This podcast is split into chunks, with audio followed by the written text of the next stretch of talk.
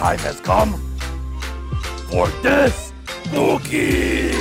Um, nom, nom, nom. Oh, nom, nom, nom, nom, nom, nom. Ah. Bye-bye. Um, kia ora, everyone. Good to see you guys here uh, for the uh, second night of the Eat This Book series, or uh, literary mastication, um, as I like to call it. Uh, hey, uh, real quick, Caleb and Bernie, if you can go grab some flyers. Uh, so tonight, uh, because it's the second and the last one of this Eat This Book series, we want to send you guys home with some swag uh, that we've developed to encourage you in your Bible reading over the summer. We've gone old school with bookmarks. Now, I know most of you are probably like, I read my Bible on my phone. But if you're feeling nostalgic and want to actually read a book book, we've got some bookmarks for you with some helpful information to look at.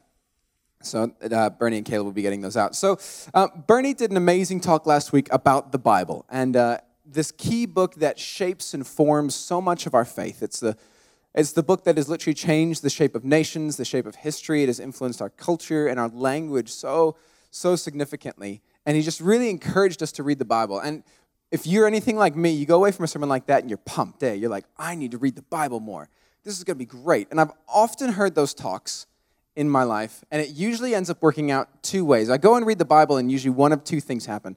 The first thing that might happen is I get really excited and I think, I'm going to read the Bible, and so I'll start reading the Bible. And where do you start with a book?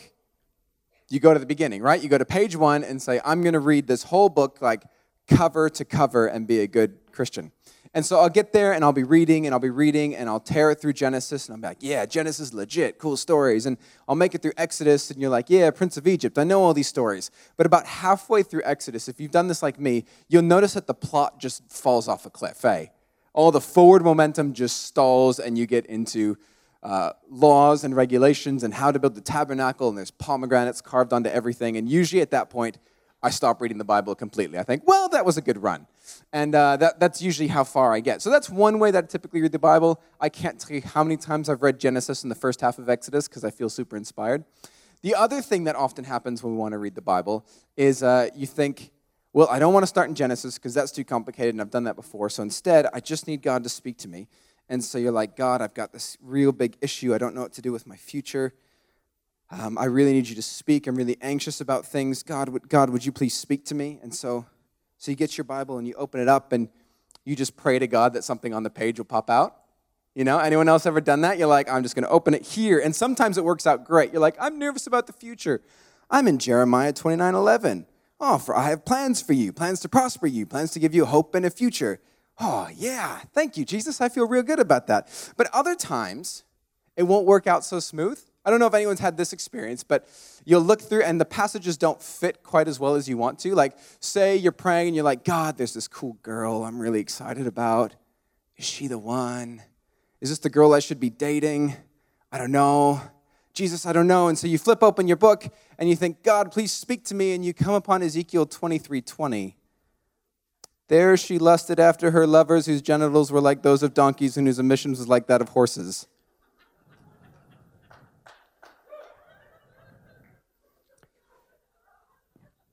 Jesus. What does that mean? How many of you knew that verse was in the Bible? No, that's why you need to read the Bible more, all right? Uh, sermon done. Uh, no.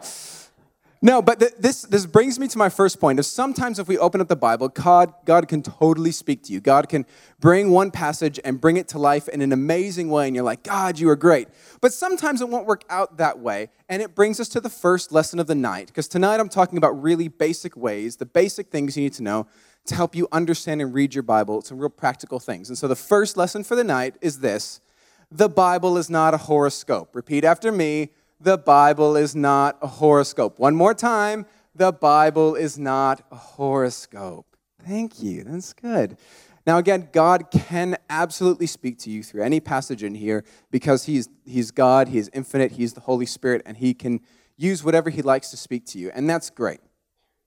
But if every, t- every time we're reading the Bible, we're assuming God's going to do that, every single time we just flick open the pages and hope He'll just bring some passage to light to us, what we're effectively doing is we're turning this great grand narrative that's been brought together over thousands and thousands of years by all these different authors, and we're turning it into a horoscope for our lives. So, tonight, what we're going to hopefully do is look at some of the bigger picture things and give you some practical things to go away with. So, over the summer, you could pick one of the books and actually read it and find it helpful as opposed to just a horoscope, hoping that one verse pops out.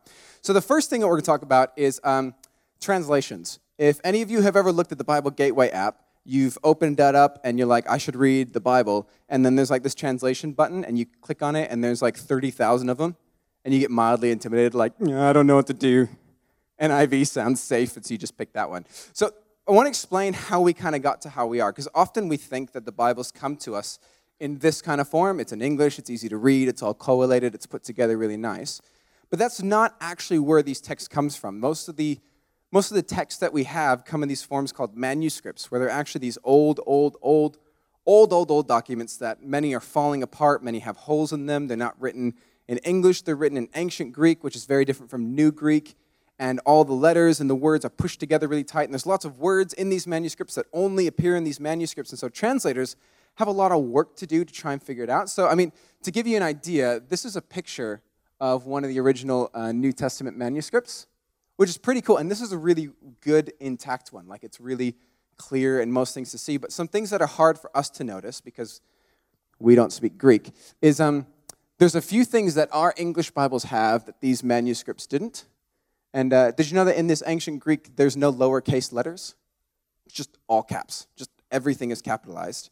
And then also, because writing was incredibly expensive and hard work and it took a lot of time, they shoved everything and fit as much together as they could. And so, another thing that these manuscripts lack is uh, often spacing, good spacing between words, uh, punctuation, commas, question marks. That, none of that's there. It's just the text shoved together really tight. And so, to give you a picture of what that's like, it's like someone gives you a whole letter full of this. And you've got to figure out where the word begins and where the word ends. And this is what scholars have to work so hard to do because you look at that and it's crazy intimidating. But if you spend enough time looking at it, do you know what's right in the center? Ooh, there's a famous verse. Magic, right? And so this is essentially kind of what manuscripts and people have to do. They have to go through and figure out which piece starts where, where this word starts there. Should the comma start here, the period start there? Is this a question mark? So often um, people will be like, well, if there's a capital letter in your English Bible, it must mean it's God. Well, it's all caps in the original manuscripts. Any caps and lowercase you see in your Bible are translators trying to help you understand what the text is meaning. Does that make sense? Is that helpful? And um, the other thing that's really interesting is that you have the language problem, because this is all in Greek or in Hebrew, and so it's often really complicated. And any of you guys who speak two languages will know that uh, languages don't translate super easily all the time. There are often words in one language that just don't translate into another one. And so this has left translators with a big question of how do they translate it from this language into English for us to understand. And so there's basically three ways that they do that. Aha. This is fancy. So there's basically three methods that translators use. So one of them is word for word. So they'll go through that text and they'll pick every word out and they'll find the English equivalent and they'll replace it with that. And now a lot of us would think, well, that's great. Why shouldn't everyone do that? That seems like the most original, uh, great way to do it because you get the most original wording. But often, if you've translated things, word for word doesn't make sense. Like you're putting it together, and in English it can sound really clunky because the grammar doesn't fit and the ideas don't fit together. So some translators, rather than going for word, they do thought for thought. So they take the thought behind this verse and they translate it into kind of a, an equivalent thought in English.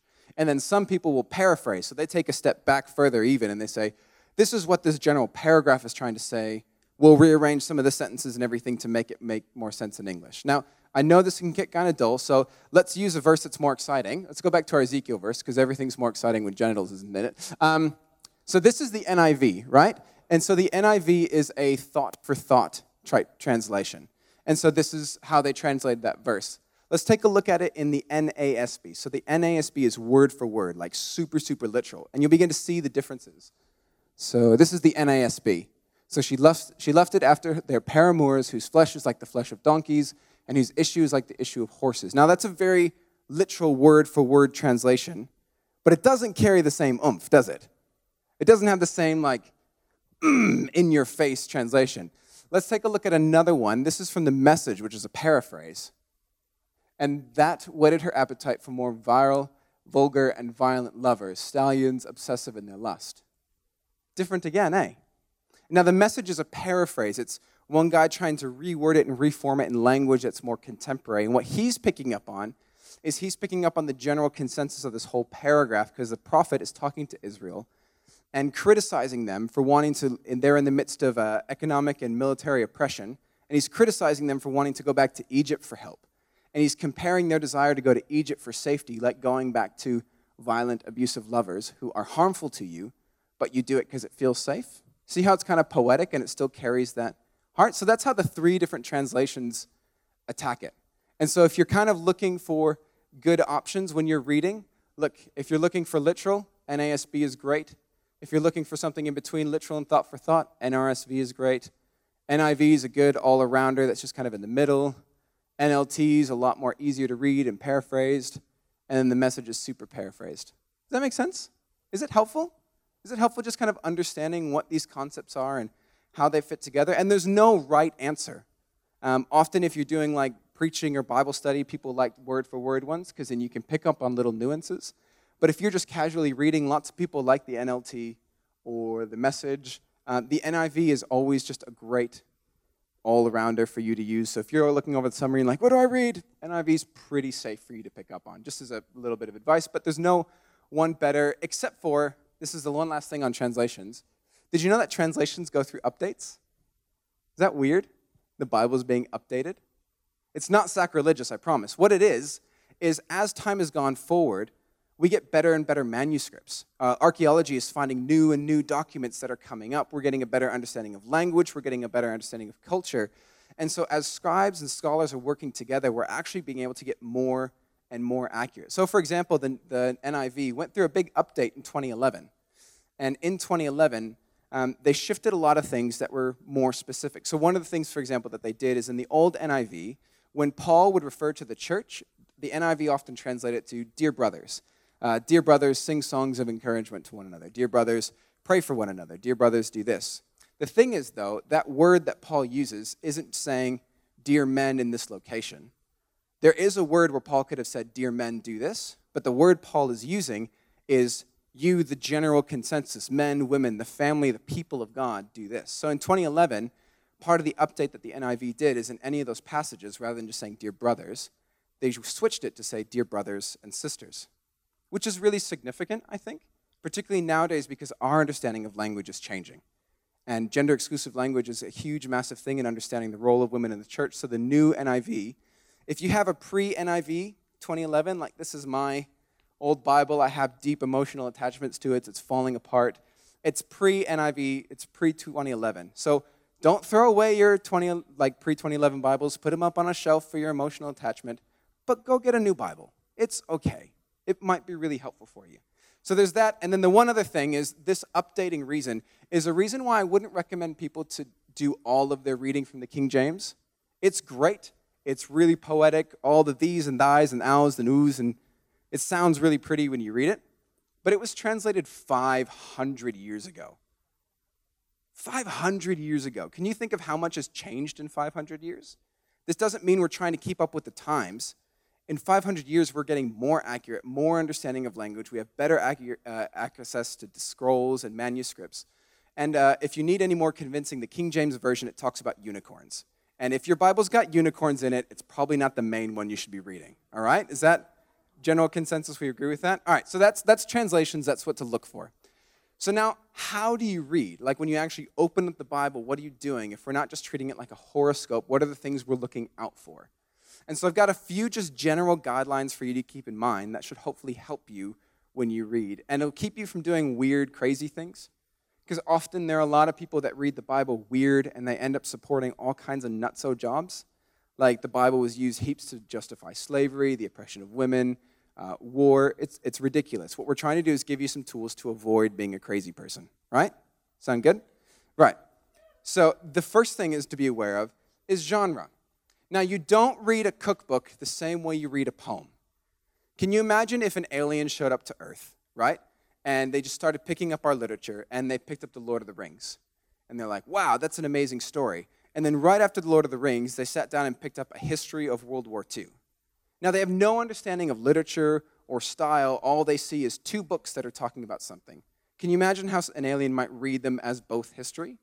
Or perhaps read them both as story? Well, truth be told, there's the same thing that we often do to Scripture. So let me give you an example. In Romans, Paul says this Live in harmony with one another. Do not be proud, but be willing to associate with people of low position. Don't be conceited. Now, we read that and we're like, that's a good to do list. I won't be proud.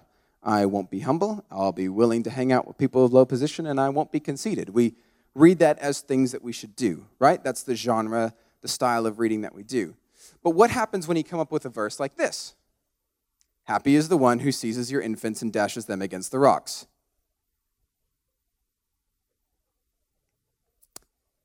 How do I apply that to my life? You want to know how you apply that? Genre. They're very different. Romans is a letter written to churches to talk about how to live the Christian life.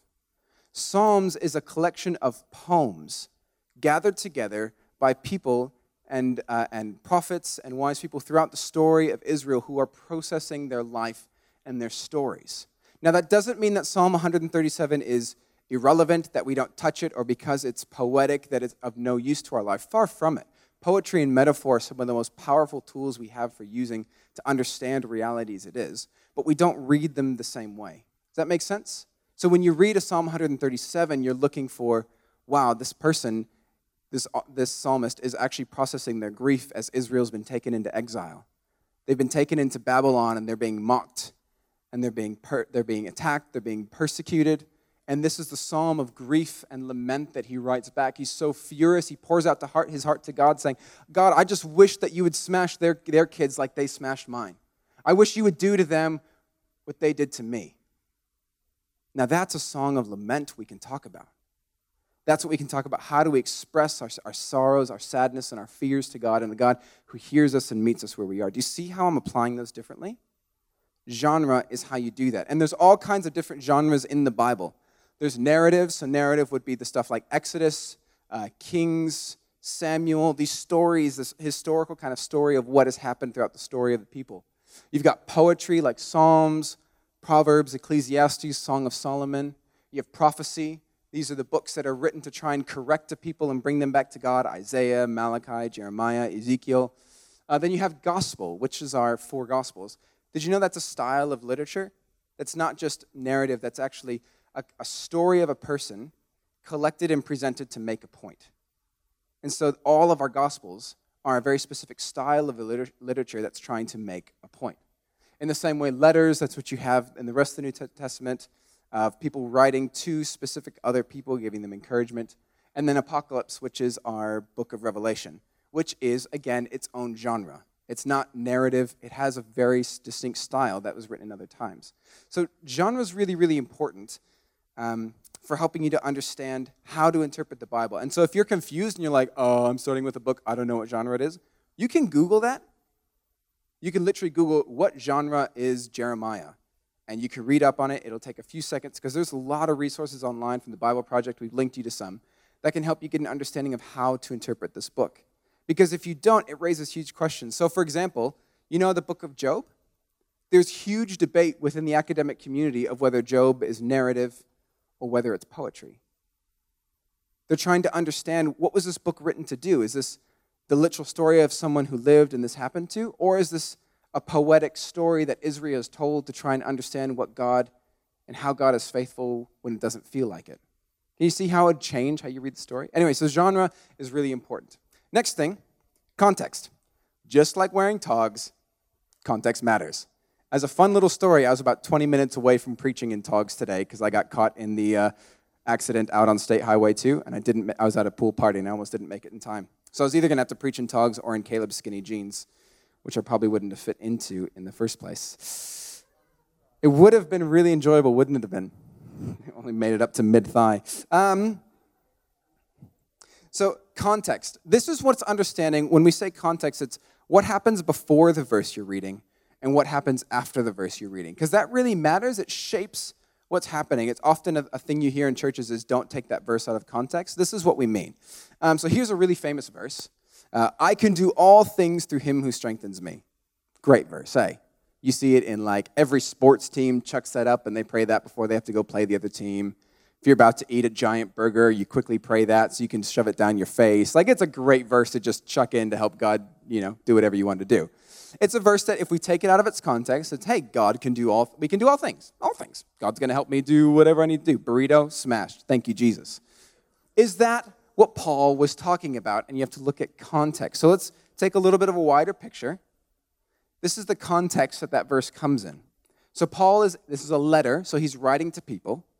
And he says, "Look, I rejoice in the Lord greatly now at last that you have revived your concern for me." Indeed, you were concerned for me, but had no opportunity to show it, which is another way to say, hey, look, thanks so much for sending me the money that you did. I really appreciate it.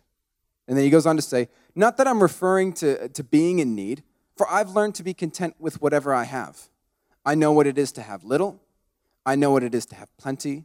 In any and all circumstances, I've learned the secret of, secret of being well fed and of going hun- hungry, of having plenty and being in need. I can do all things through him who strengthens me. In any case, it was kind of you to share in my distress. Can you see how that verse changes dramatically? It's not about you get to do whatever you want because Jesus is going to help you and he's a magical fairy.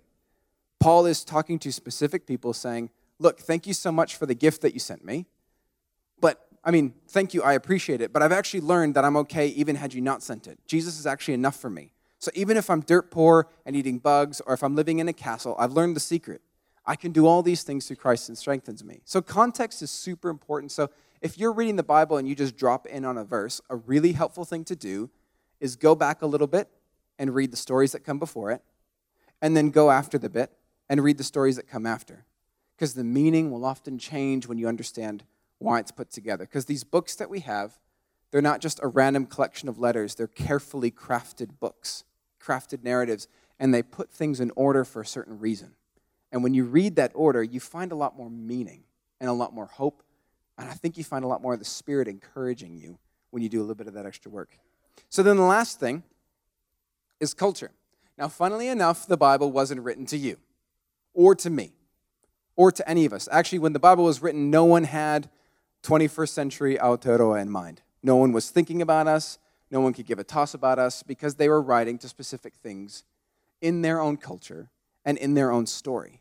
And it's really easy for us to read it and be like, Jesus, what are you saying to me? Because we think it's the living word and the Spirit can speak to us. Now, He can, but we need to understand what the Spirit says to us after we understood what He said to them. Does that make sense? So, let me give you an example because I think it's helpful in examples to actually see what I mean. So, um, let's go to the Gospel of Mark, which is a book I'd really encourage you to pick up over the summer. It's a fantastic gospel to jump into. So the gospel opens up with this sentence the beginning of the good news about Jesus the Messiah, the Son of God. Now let's pull up a different translation so you can see if there's any differences. Let's go to the NASB, which is quite word for word. The beginning of the gospel of Jesus Christ, the Son of God. Do you notice that there's a difference there? Difference between good news and gospel. See how they use different words there. One of the reasons that they use that different word, the NASB, is because gospel, when we read that, right, if we're going to read that for us, we're like, oh, so this is a story about Jesus uh, dying, forgiving me of my sins so that I can go to heaven, right? That's the gospel we'd normally think of. So this is the book that tells me how to do that. That's not what the author actually had in mind. Which is, is that sacrilegious? I hope it's not sacrilegious. It's there's a different point that he's trying to say, and it all centers around that word gospel. See, that, that word gospel is an inherently a very political word. It's a, it's a political message. It was a word that was used, say, uh, when an emperor came conquering through a town, and the town was totally defeated, and he does his victory parade through the center. All of his heralds and everyone would go before him saying, Hail and hear the gospel of Caesar, the gospel of peace, the good news that Caesar is now your king. Or if there was a new birth or a new emperor came through, all the messengers would go throughout the entire world saying, Hear the gospel of Caesar. Hear the gospel of Caesar. Hear the good news of the empire. The new king, the new ruler is here. And often the word that they would tie together with these Roman Empire emperors was Augustus, son of God. The gospel of Augustus, God's son. These are all language that they use to describe their own empire. And so what happens here is that Mark was actually written to a predominantly Gentile Roman audience. A lot of the people who would have read this very, very early letter would have been in Rome. So they're sitting in Rome, the very heartbeat of the empire. And how does Paul, or how does Mark open up his letter? You're he's saying to these Roman citizens, You're living under the gospel of Caesar. Caesar, the self proclaimed Son of God. But let me tell you the real story the gospel of Jesus, the true Son of God. Can you see why people were getting killed for reading this book now? Can you imagine how controversial, how political, how explosive this term was? This opening up the gospel with that phrase? It directly challenged the very way of life that this entire people had. And now, once you understand that, can you then begin to think about the ramifications for us? So it's not just the good news of Jesus who gets us to heaven. What Mark is saying here's the gospel of Jesus. The good news that Jesus is king, not Jacinda Ardern, not Donald Trump, not John Key, not Kim Jong un, not any of these leaders who hold all the nuclear arsenals, all the greatest rulers of military power, all the great banks, all the great movers and shakers who think they run things. They're not actually king. The one who's really in charge is Jesus. Can you see how the understanding the culture adds depth to the letter? How it adds meaning, how it adds so much significance and, and, and breadth to who Jesus is? So, when you're reading through the gospel, those are some of the things you're trying to think of. Genre, what kind of letter is this? Context, what's come before this? What's come after this? Culture, who was this written to? What did this mean for them? And now, what does that mean for me? And so, what I want to encourage us with is um, look, I know this can be a little bit intimidating. You might be sitting there like, oh gosh, that's complicated. I'm out. Uh, I don't have a hope. You know, I, I can understand that. But there are great resources to help you. There's honestly on that bookmark. There's a there's a link to the, a group called the Bible Project. They do YouTube videos. I'm about to show one now for the Gospel of Mark to give you an understanding. There's great resources that can help you. Because the reason we're wanting you to eat this book isn't so you can become all academic. It's not so you can recite everything in Greek or in Latin. It's because we're wanting you to enter into the story. Because this story is the story, the real story that has shaped the world. This story is the real story that is leading and changing lives. This is the story that has brought us life and redemption. This is the story that shapes us into the likeness of Jesus. This is the story that helps us to look forward to what Jesus is going to do. This is where that story comes from. And we're not going to be able to be shaped by that story if we are not eating it ourselves. And so we're wanting to give you some tools so you can get into the story. And so the best way we want to encourage you over this summer is get into the Gospel of Mark. It is not that long, it's only a few chapters, and it's an amazing picture of who Jesus is. But more just than just reading it, let me show you one of these Bible Project videos because I think they are so, so helpful for understanding. Let's take a look at this one for the Gospel, of Mark. the Gospel of Mark. of Mark is a book in the Bible about the life of Jesus. And the earliest reliable tradition tells us that it was written by a guy named John Mark. Now, Mark didn't just grab a bunch of random stories about Jesus and throw them together. He's designed this book to address some really specific questions about whether or not Jesus was the Jewish Messiah. So let's stop right there because that's a term a lot of people like me aren't very familiar with. Yeah, so the Messiah was a royal figure, sometimes called the Son of God, that Israel was expecting to come and set up a kingdom here on earth. And around the time of Jesus, Israel was occupied by Rome, and so many Jews were hoping that the Messiah would come and overthrow the Romans and rule as king. But Jesus didn't overthrow the Romans. In fact, he was killed by them. And that brings us to the very issues Mark is trying to get at in this book. So, in the first half, he focuses on who Jesus is. Is he really the Messiah? And then in the second half, he's addressing how Jesus became the Messianic king. And then, right here in the middle of the book, is this pivotal story that brings the two halves together, and Jesus answers both of these questions. Okay, so let's talk about the first half of the book who Jesus is. So, Mark makes his beliefs about Jesus very clear from the first line of the book the beginning of the good news about Jesus, the Messiah, the Son of God. One of the next stories is Jesus getting baptized, and God's voice announces from heaven, This is my Son. So, it couldn't be more clear. It's presenting Jesus as the Messiah. Yes, but As you're reading through this first half of Mark, you'll notice something really interesting start to happen. Jesus is going about healing all these different people, and he's constantly telling them to keep quiet about who he is. This happens so many times in Mark's account, it's very strange. Yeah, why keep it a secret? So remember, lots of Jews had lots of different expectations about what the Messiah would be and do. And so Jesus doesn't want people to misunderstand what it means for him to be Israel's Messiah. And so, with all that in mind, we come now to the pivotal story at the center of the book, where Jesus takes his disciples away and he asks them, Who do you all say that I am? And Peter says what everyone's been saying You're the Messiah, the Son of God. But then something new happens because Jesus starts explaining to them how he's going to become the Messianic king, and it is not what they expected. He says he's going to suffer and die and rule by becoming a servant, or in his words, the Son of Man did not come to be served, but to become a servant and to give his life as a ransom for many. Peter is startled by this and he rebukes Jesus because there's no way he's going to let Jesus die. And Jesus responds, Get behind me, Satan, which is really intense. It really is. But it highlights how important it is for Jesus that his disciples come to understand who he really is. And so, here now in this pivotal section, Jesus tries three different times to have this conversation with them, and every time they respond in confusion and even fear. Okay, so this launches us into the second half of the book, where Mark addresses the question of how Jesus becomes the Messianic King. It's the last week of Jesus' life. He goes to Jerusalem, gets in conflict with the religious leaders, and gets arrested. And he's put on trial as someone who's claiming to be the king of the Jews.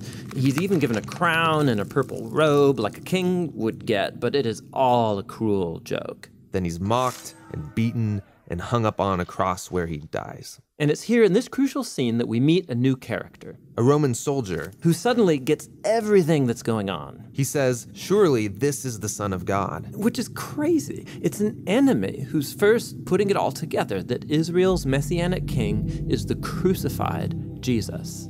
That's the structure of the book of Mark. But the book doesn't end with Jesus dead on the cross. No. So on the third day, some women go to visit Jesus' tomb, only to find that it's empty. And then there's this angel standing there, instructing them to go and tell this good news that Jesus is alive from the dead. But instead, they run away and they don't tell anyone because they're afraid. And that's how the book ends. Which is a really abrupt ending. Yeah, it's so abrupt that later scribes did add an ending that brings more closure to the story. And you'll find that story in your Bible with a little footnote that says it was added much later. But Mark's a brilliant storyteller, and he's intentionally ended this book abruptly. So, all through the book, the disciples have been confused about Jesus' plan to give up his life, the story in the middle, and now right here at the end. It's like Mark is acknowledging just how startling this claim really is. And he wants you, the reader, to wrestle with it for yourself. Is this crucified Jesus really the Messiah that they've been waiting for?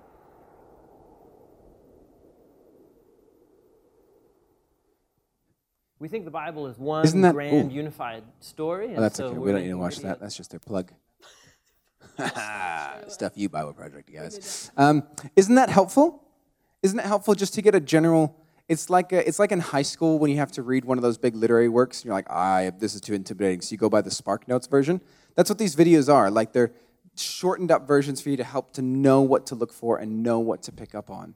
And so I would encourage you over the summer, please get into this book read it look and listen for the story look go online they've got videos for all kinds of questions all those books you have no idea what to do with ecclesiastes song of solomon proverbs job how do we read those? They've got videos on all these that are really helpful for you to understand. And even mark how interesting is it that this gospel has this weird ending that later scribes added an ending on to? Isn't that fascinating? One of our gospels has like this extra ending that people are like is it legit? Is it not legit? People still argue about it. This is the, the- I'm wanting you to enter into this cool story. The Bible's not this simple thing that's like, oh, just eat it and it's fine. It's something you dig into, something you wrestle with, and it forms you as you read it and as you engage with it. And I hope over the summer, this could be a chance for you to get a fresh start engaging with this book and allowing God and His Spirit to transform you into Jesus. Because that's really what it's all about, eh? Us being made into Christ's likeness. And the primary way that that happens is through us being shaped by that story. So, why don't we stand? Uh, this team is going to lead us in one more song as we finish. Look, God, I'm the first to confess that often it's really hard to engage with your scriptures well. Uh, God, I'm, I, am sure many of us are easily, we're tired, we're busy, there's lots of things for us to think about. And often these texts that were written thousands and thousands of years ago can seem really difficult for us to engage with. But God, I thank you that this doesn't all just rely on our own ability, but we continually look to you, Holy Spirit because you're the one that led the church before the scriptures were put together. You're the one that inspires these scriptures to, to shape us and to form us and to transform us into the likeness of Jesus. And you're the one that is still with us. So, Holy Spirit, I pray over this summer. Would you encourage us? Would you poke us? Would you prod us? Would you kick us in the butt to engage with your story, with your word again? Because it is so precious to us. It's such a gift that we have. Help us to steward it well.